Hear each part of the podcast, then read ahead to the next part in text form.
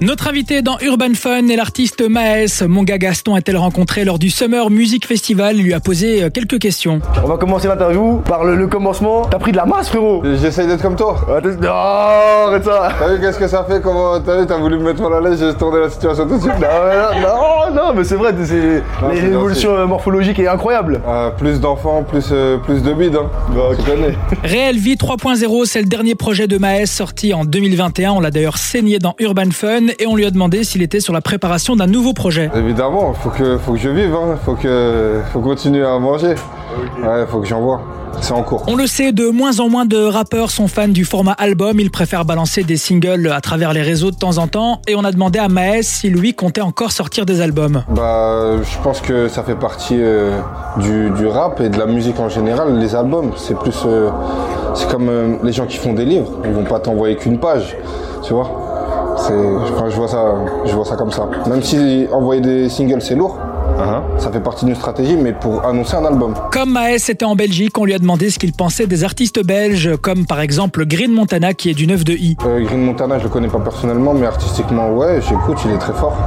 Et euh, en général, tout ce qui sort de Belgique, euh, franchement, c'est bon. Ok, tu connais quoi comme artistes belges euh, qui sont chauds Bah, Angel, elle est forte. hein. Angèle, ouais Angel, carrément. elle est très forte. Après, il y en a, il y en a, il y en a. Fresh Lado, là, qui- euh, euh, ça qui ça Peufra. Fresh Lado, excuse-moi.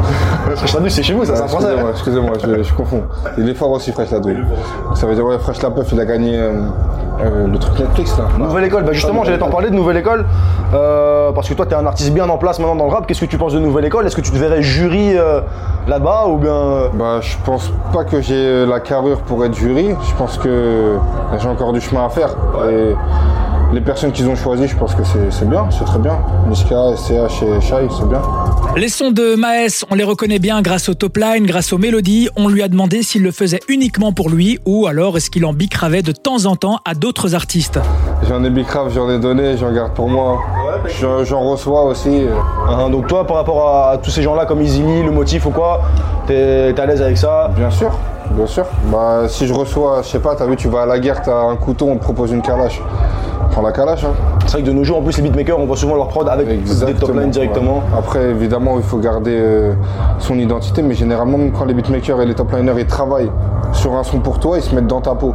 Ça veut dire limite, ils te développent des mélodies que t'aurais peut-être pas pensé, mais qui sont dans ta continuité, T'aurais dans pu ton faire toi-même. évolution.